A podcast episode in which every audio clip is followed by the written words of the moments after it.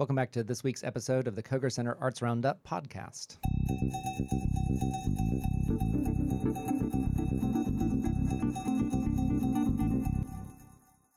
Uh, our very special guest this week is Steve Quinn. Steve is on tour as the company manager with the national tour of Wicked. Welcome to the show. Well, thanks for having me. Uh, Steve, tell us to start with uh, what is a company manager? Uh, basically, the company manager handles the day to day operations of the show on the road, uh, travel and accommodation for 65 people, and uh, dealing with a local theater on marketing and box office and kind of a, a catch all type of position. It's very financial based. Um, but it's also very people based. I have to deal with you know 65 different personalities on tour. You've done this position both on Broadway and on tour, is that right? Yeah, I've been with Wicked for 14 years, uh, company manager for close to 30 years. Where have you worked prior to these 14 years on Wicked? uh, I primarily work as a tour manager. I did the tour of Hairspray, um, Phantom of the Opera, Les Miserables. Uh, I toured with Johnny o- Donny Osmond on Joseph and the Amazing Technicolor Dreamcoat, and then uh, done Broadway shows, uh, Fosse, Phantom and Les Mis, and a few others that probably don't most people don't know because they didn't last for very long. Uh, I, am going to get to in just a minute to talk more about all of these positions that support uh, the cast on stage on, in any given show. But uh, can we talk just a little bit about?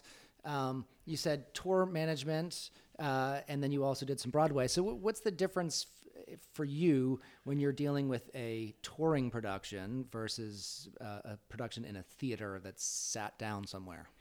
they oh, they both have their different set of uh, things to deal with. Mostly with touring, obviously you're you're closing and moving a show every two to three weeks or every month, depending on the tour. Um, and you're going into a different market with different union agreements and different audience perspective and different size theaters and stuff. With a Broadway show, I mean, if you're lucky enough to have a show like Wicked or uh, Hamilton or something like that, the once the show is up and running, you hope that it's a little bit easier to maintain. I mean, they have their issues as well, and you've got to deal with the things happening in New York and cast turnovers and, and such. But um, I like the challenges of being on the road. Uh, I also like the fact that we bring Broadway to America rather than people having to go into New York. I find that very rewarding. So that's kind of my reason for being out here. You said there are 65 people on this tour. Yes. Uh, how many are in the cast? There are 33 in the cast. The rest make up uh, crew members, uh, hair, makeup, wardrobe, uh, stage managers, uh, physical therapists, merchandise managers, company managers. So it's a little traveling circus, as it were. and you've got a couple of advanced people that come out to a place like us for the beginning. Correct. And then do they go home before they jump out to the next load in? Yes. So basically, with a show our size, we have two trailers that are advanced trailers, and they go to. Um, so there are two trailers waiting for us in Baltimore, which is our next stop, and we have uh, eight crew members that travel on Sunday of this week, and they will be there to load in those two trailers on Monday. While what we call the show-to-show trailers, the eleven trailers, uh, will travel from here to Baltimore and they work with us for the first four to five days, helping us set up, help, helping us train the local crew that assist our company, and then they go back to their homes. A, a, lot of them have other jobs. Some of them are teachers. Some of them do a lot of concert work and arenas and venues, and some of them do other shows like Lion King and Hamilton. They they actually do that type of work on various different shows. So uh, there's you on this tour, and you have an assistant company manager, and then there's a whole uh, stage management team. What, what's the difference between tour management, company management, stage management to the uh, untrained outside eye? So a stage manager deals with, in very simple terms, a stage manager deals with everything that's going on stage. So uh, David O'Brien is our PSM, and he is responsible for maintaining the show and making sure that it's the quality of the show that our producers and our directors want. So he will uh, rehearse the cast, d- deal with replacements, and so on and so forth a company manager deals with all the administrative administrative stuff. Um, my job and his job only intertwine usually when there's disciplinary actions or we're dealing with certain things with the venue that we have to discuss in terms of space limitations, the things we have to adjust when we're in various cities, which is very minimal. Um, but w- we kind of work together. So And then uh, there's a tour management company I see in the program that they help with the booking logistics. Correct. The road company is our what we call our booking agent, and they are responsible for booking the tour in the various cities throughout the country. Um, and people often ask me how they determine what cities come next, and that's always the hardest question, because you'd like to think you could go from here to Charlotte to Greenville to, but no, it's it, we. I jokingly say that they put a, a dart on a dartboard, and they we go across the country based on what theaters are available and and the uh, amount of distance between theaters and their availability and stuff. So, um, also you don't want to be too close to an, another city because then you're you know people will travel from Charlotte and Greenville and those types of places to come see us here, rather than wait and see it when they come there. How much of the day to day travel, uh, personal life stuff do you get into with the cast and the crew, and how much autonomy do they have? Are, are they booking their own travel from city to city? Are they booking their own accommodation, or are you doing that for them? We do that for them. On this particular tour, uh, we handle the travel to and from each city. Um, the crew and most of the management staff have to get to the, sh- the next city on that Monday. Uh, the cast, we close on Sunday night. They don't have a show until Wednesday. So they can opt out of the flight to Baltimore. And then they, a lot of them are going back to New York City, as you can imagine, and they're going to spend a couple days and then train down into the city. So they would just get the reimbursement if there's a reimbursement for a flight, what it would cost me to travel them to the city. Um, with housing, uh, my assistant and I are responsible for providing two, hopefully affordable, hopefully within walking distance, uh, uh, properties uh, for the company. Uh, here in uh, Columbia, that wasn't quite the case. A lot of the hotels nearby aren't necessarily budget friendly for our tour, which is fine. Um, and then they also have this particular tour they can go on their own and use their per diem. And a lot of people are in Airbnbs throughout the city, quite a few actually. And are they responsible for their own transportation from their hotel or wherever they choose to stay to and from the theater for the performances each day? If they're in company housing, then we arrange for transportation, whether it be carpooling or in Boston we do subways, that sort of thing. So we are responsible. But if they're on their own, if they stay with their Aunt Rita and Uncle Henry, then they have to come, you know, they have to get their way to the theater. And we've got a couple of those here. We do actually. in Columbia. yes. We've got a couple of people staying with family, which is very exciting. It is fun, yeah. Yeah, our makeup uh, head of makeup, Joyce McGilberry, is from Columbia, so it's kind of fun that she's. Uh, she was very uh, excited last year when she actually saw it on the schedule. She was surprised and elated that we were coming to Columbia. The other part of the job is the business side. So you, we've talked a little bit about dealing with uh, the crew and the cast and the logistics of getting around. You, you were also a key point person with the uh, promoter of Broadway in Columbia that brought the show here, as well as myself and other people at the Koger Center. Um, we've sold a lot of tickets, which is fantastic. um, and, and a lot of people a don't quite understand the way the business side of all of this works. And I- I'm not sure that we want to get knee deep in that on the podcast. But you're the one that's dealing with ex- show expenses in the field and dealing with the uh, what, general management office. Sure. I- Is that the way it works? So, can you get from your point of view? Can you just explain to people a little bit about um, how the business side of show business, you know, this Broadway show business works with, uh, you know, receipts and and uh, who, you know, what the difference between a, a general manager and a and a promoter and a uh, you know.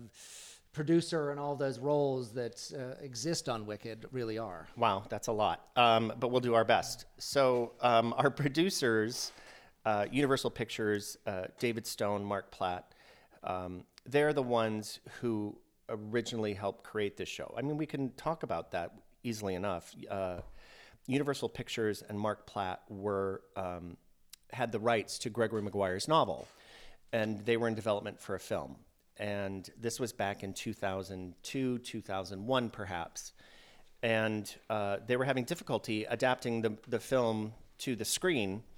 And uh, Stephen Schwartz, who wrote the music and lyrics, had read the book on a vacation and searched out who had the rights to the book. He wanted to buy it and make it a musical. And he found out that it was Universal Pictures and called Mark Platt and he said, I think that this should be a musical. And if you talk to Mark, he'll tell you um, that's when the light bulb went off in his head. Um, and then through a series of workshops, um, they developed the show. Um, Mark brought in David Stone, who is our New York based producer. Mark does a lot of uh, movies. He's done musicals as well, but he's primarily a movie producer. Uh, so we brought in David, who's got extensive Broadway credits and off Broadway credits. And uh, so through a series of workshops, they developed the show. And, you know, 16 years later, we're the fifth longest running show on Broadway. And soon with, to be fourth. With, yeah, with no end in sight, really. so the producer handles kind of finding the creative team, finding the investors to say, hey, I've got this idea about a musical about the Wicked Witch of the West, and we need to raise $16 million or whatever the capitalization costs are. So, and did they open this directly on Broadway? I, I know that back in the day, uh, you used to do, uh, you know, tryout somewhere. You, I, I, remember the, the one that pops into my head is I think when Newsies most recently came to Broadway, right. it, it, moved from wherever it was in New Jersey, Paper Mill Playhouse Paper or someplace, uh, to to New York. Uh, did this have a opening someplace, or it did, did, they open it, it right it, on Broadway and It did several workshops, um, private workshops, where they developed the story and they they worked on the score. Um, it was a uh, two actresses, uh, you might know them, Idina Menzel and Kristin Chenoweth, uh, were involved in in the creation of the show. So they were um, part of the workshop process. Yeah, Kristin, I believe I, am not 100 percent sure. I'm fairly certain Kristin was involved from day one, um, and Idina was brought in a little bit later uh, but certainly involved in the creation. I mean, I don't think she was part of the original workshop. I believe that was Stephanie J. Block, who went on to play Elphaba on tour and on Broadway, and as a recent Tony Award winner for the Cher Show. Um, and then they opened up uh, in San Francisco at the Curran Theater in uh, 2002, uh, and did a six or seven week run there. Um, and they they knew then something they had something. It needed to be refined it needed to be uh, changed a bit it needed to be focused a little bit more and, and so they went back into rehearsal and then they opened on broadway and that's kind of how it uh, was created. Yeah. And then it's had two different touring companies and you were a part of both of those companies is that correct? Correct. So um, we opened the first national tour in 2005. Um, so that's just over two years, almost two years after it opened on Broadway? Yes. So uh, you certainly hope when you're developing a musical, whether Wick- Wicked or anything else, is that it'll have a life on the road. Um, and beyond that, obviously. Uh, so when the show opened on Broadway, they were already in talks of working on a on a tour. Uh, so the show um, opened uh, in Toronto. The tour opened in Toronto and then moved to Chicago, and the sales were strong everywhere, as you can imagine. Uh, but they decided to keep a, a, a, production in Chicago and then have a sit down production in Chicago, which stayed there almost three years, three and a half years, I believe. And then uh, we continued on with the first national tour. Now, the tour, again, was built uh, in 2004, 2005, so it's um, it was a little bigger than the one that we have right now. Um, and we were also in markets that could only accommodate a show that size. I mean, it was 14 trailers. This is 11 plus two, so it's a little bit smaller. Um, one whole truck. Smaller. One whole truck. But the interesting thing about that is when I moved from tour one to tour two, you'd have a really hard time distinguishing the difference between the two because, of course, the second national tour, which is dubbed the Munchkinland Company, um, and it's all a financial thing. Um, but it's, I think it's very appropriate because it's a, a, great group of, of, I call them kids, my little munchkins. Um, but it, um, uh, it was built much later, so it can take advantage of better technology. So the stage is built more efficiently. There are a lot of things that were we couldn't do in 2005, we could do in 2009. And the two tours ran uh, uh, concurrently for about uh, six years and we closed the first national in 2015, and now we just have this one particular tour. It was modeled very similarly. Um, Cameron Mackintosh did similar things with Phantom of the Opera and with Miss Saigon and with Les Miserables. So we're, we're following models that are very well established. I mean, you can o- you can only have so much popularity with our show, and we want to maintain that popularity with our bad pun intended, no kidding. Um, but we want to maintain that with our show, so we don't want to oversaturate the markets. So Wicked's been on tour with the two different productions for what, what now? Um, going on 17 years? The tour is uh, Six, 15 years. 15 Going- years. going on 15 years, years. on tour. Yeah. And you, uh, you joined what year? I joined in December of 2005. So right almost at the beginning. almost at the beginning. I was working on Hairspray tour prior to that, and one of my mentors opened the first national and then passed the baton to me. Can you tell us a little bit about your career and what leads you to get in a position where somebody almost, I guess, handpicks you to hand off a show? Because I imagine that being the person uh, in that position taking out the first tour of Wicked is an enviable one, one that lots of people would be interested in. So you didn't get there by chance. Uh, No. to, to tell us uh, about your career and, and what path a person takes to land in that position. Um, I've always had a passion for theater since I was a kid. Um, I grew up in Iowa. I don't even know if I want to say that anymore after what happened the other day, but I grew up in Iowa. My condolences. Thank you very much, my poor sister. Um, but anyway, um, and went to theater and was involved in the theater uh, programs in high school. And I went to the University of Iowa uh, and was involved in the theater program there. But one of my classes uh, was, I remember it specifically, it was called Art of the Theater.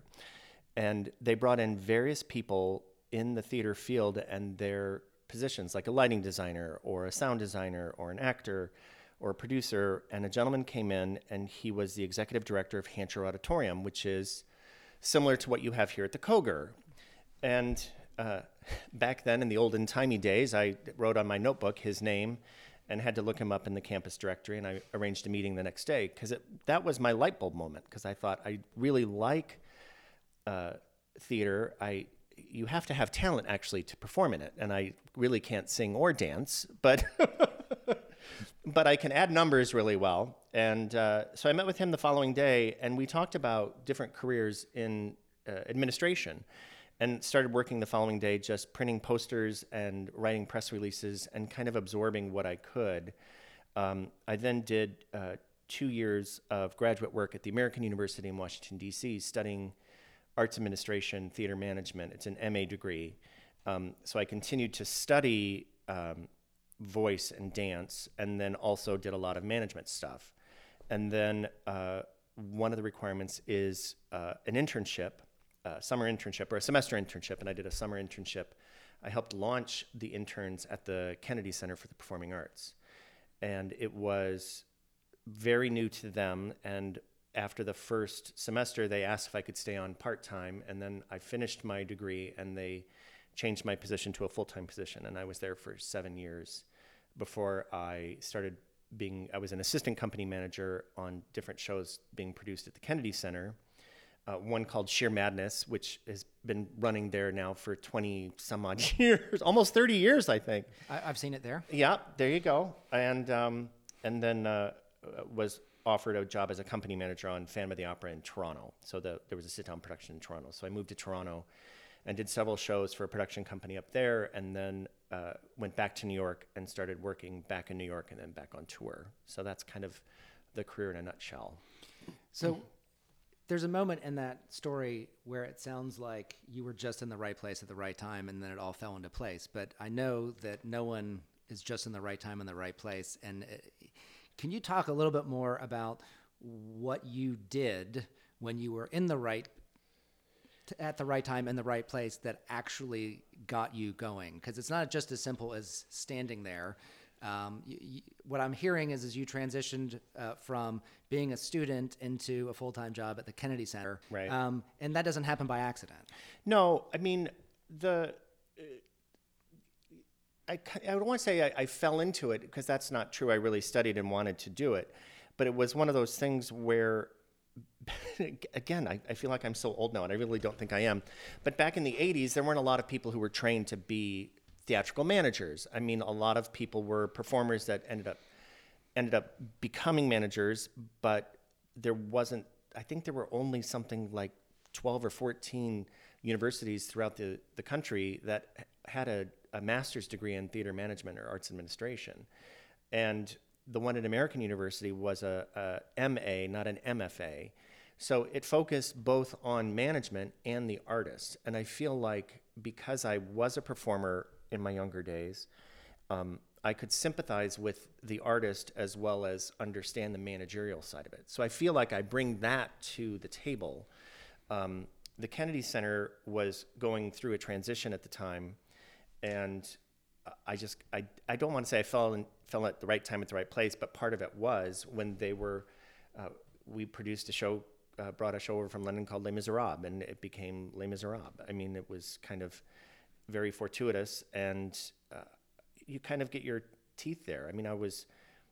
It's a nonprofit organization. Anyone that knows theater knows that nonprofit isn't the most lucrative thing. So you had several jobs that I did, you know, through graduate school, uh, from catering to working as a waiter and doing all these things in addition to working at the Kennedy Center. So it's a it's a glamorous title, but it's you know it was I was a production assistant and assistant to a general manager, but that's where you get that type of experience, and that was the most valuable thing for me was having the Kennedy Center is the largest uh, presenter of ballet and opera in North America, or was at the time.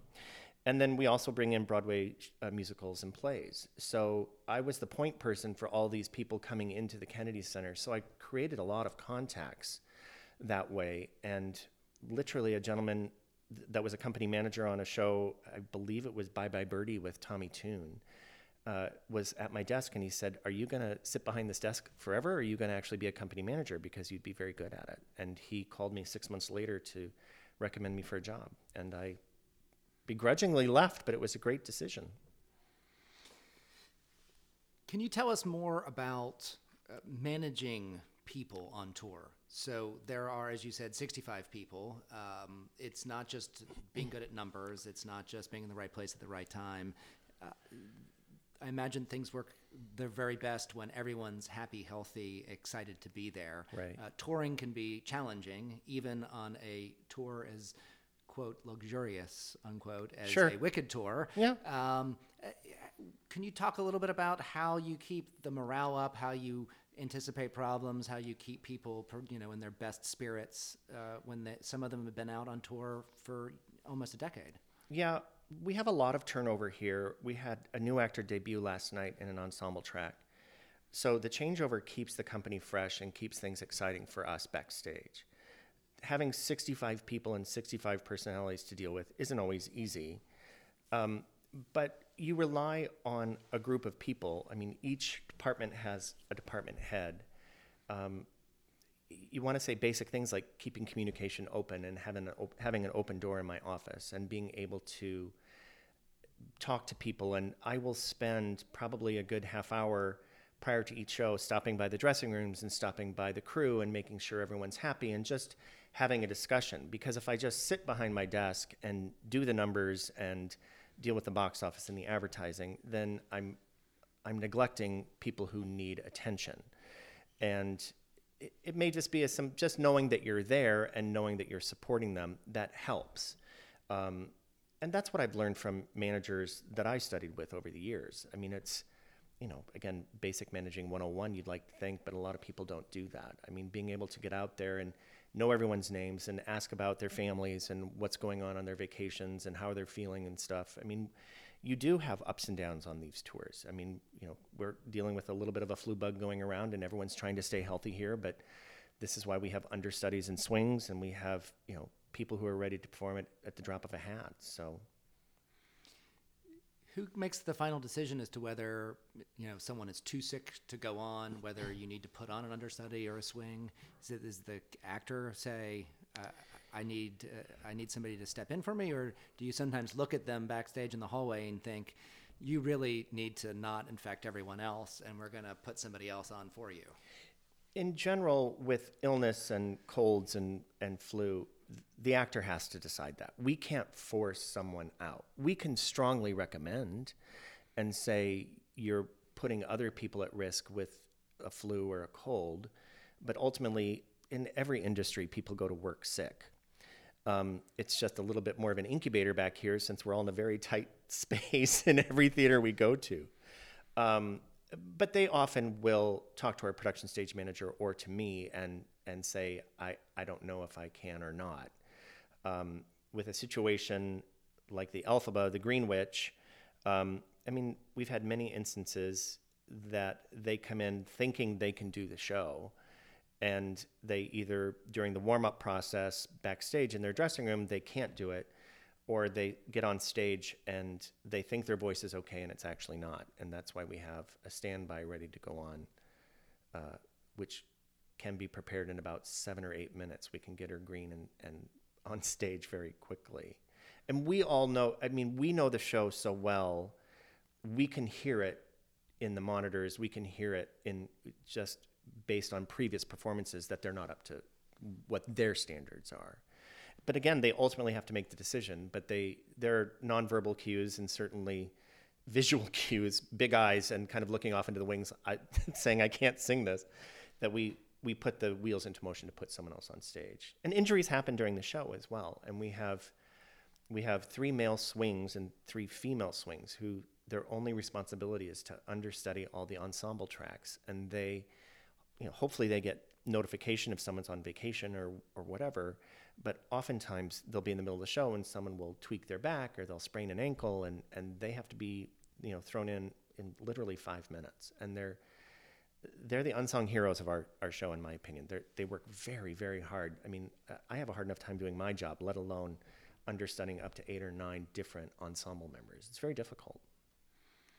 Do you have a favorite story that you could share with us about being on tour with Wicked? I would imagine that there, every venue must have its sort of memorable moments, both positive, negative. Uh. Yeah, I there are lots of different ones. There's one in particular that sticks out. It was um, during our first play in New Orleans, and as you can imagine, uh, 10 years ago, 12 years ago, the show was the Hamilton of its day, I like to say, and we were sold out before we walked in the door. And it was a, a Saturday night of our last weekend, and we were in the middle of the show, and I had left to go home to my hotel, and you know, obviously we still had cell phones back then. Um, but power went out, and uh, we didn't know at the time how quickly power would be restored.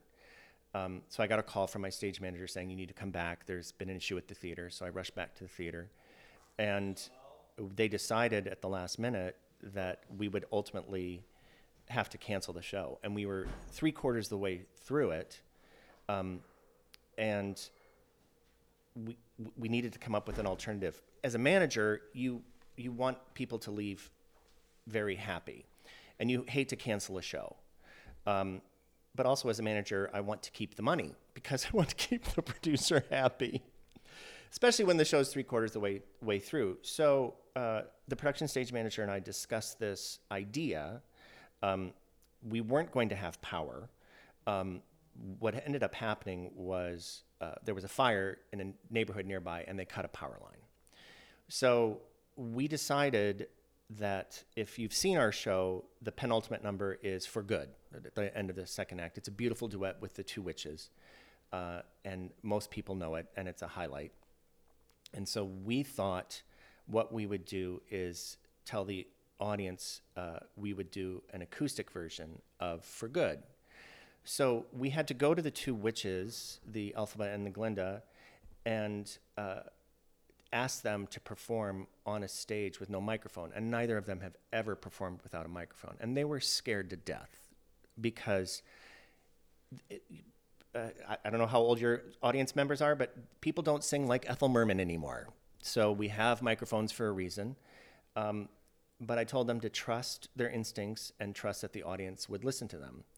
So we um, set them center stage and i always joke with my friends and family that if you see me on stage there's something definitely wrong and i had to appear on stage and tell the audience um, that we could no longer continue the show, but we wanted to do something special for them.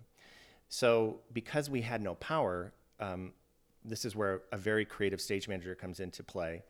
Um, we had all the stagehands uh, lined up in an arch around them in a three-quarter ring, and they had their flashlights on, and they all put their flashlights on the two witches, and then we had one stagehand on the piano player because we had to roll out a manual piano because all the keyboards are electric, right?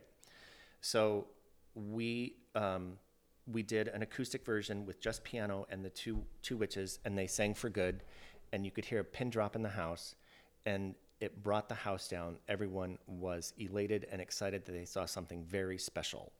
The next day, they still wanted their money back, um, but we dealt with that on a future engagement in New Orleans. But you know, we do something, and it's nice because you when we were in we went to Houston and, and subsequent cities where people could come to see the show and I would actually see people I don't often get recognized but because I appeared on stage they they came up to me and they said we saw the show in New Orleans where the two witches sang with the flashlights and the forget it's a it's a really great memory. And it's that's one of the reasons why I love theater. I mean we they're very creative people that do this job and and create special experiences.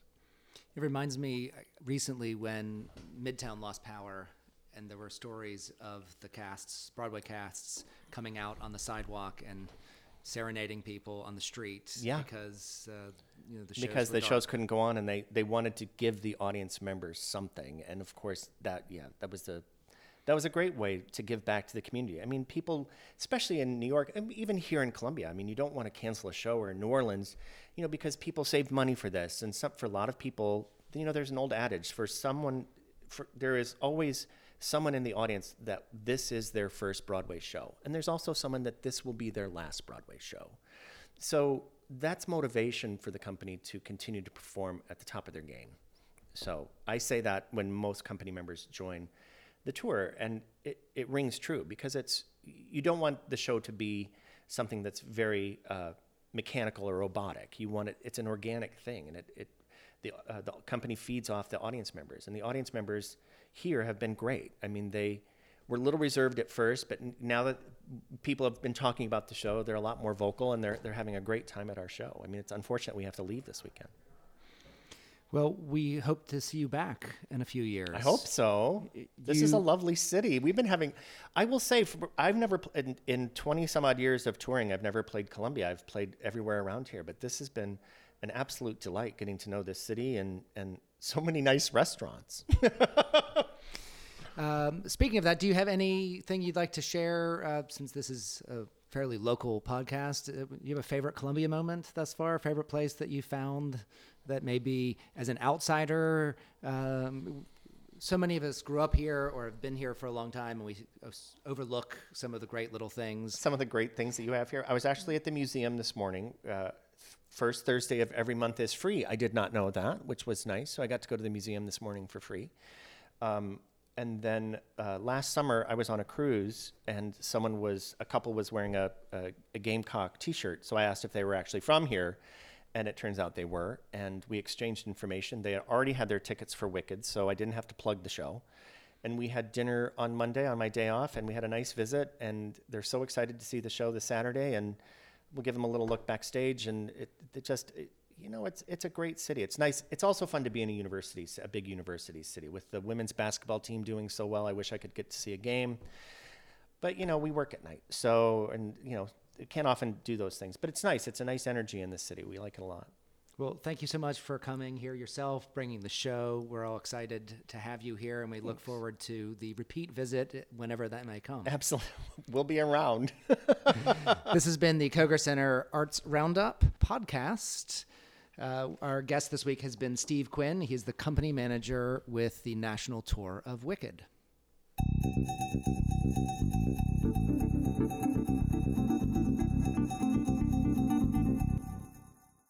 Koger Center Arts Roundup is produced in part by Garnet Media Group, the student media partnership at the University of South Carolina. Information about tickets and upcoming events can be found at kogercenterforthearts.com, the official website for Koger Center tickets. For more information about Garnet Media Group, visit garnetmedia.org.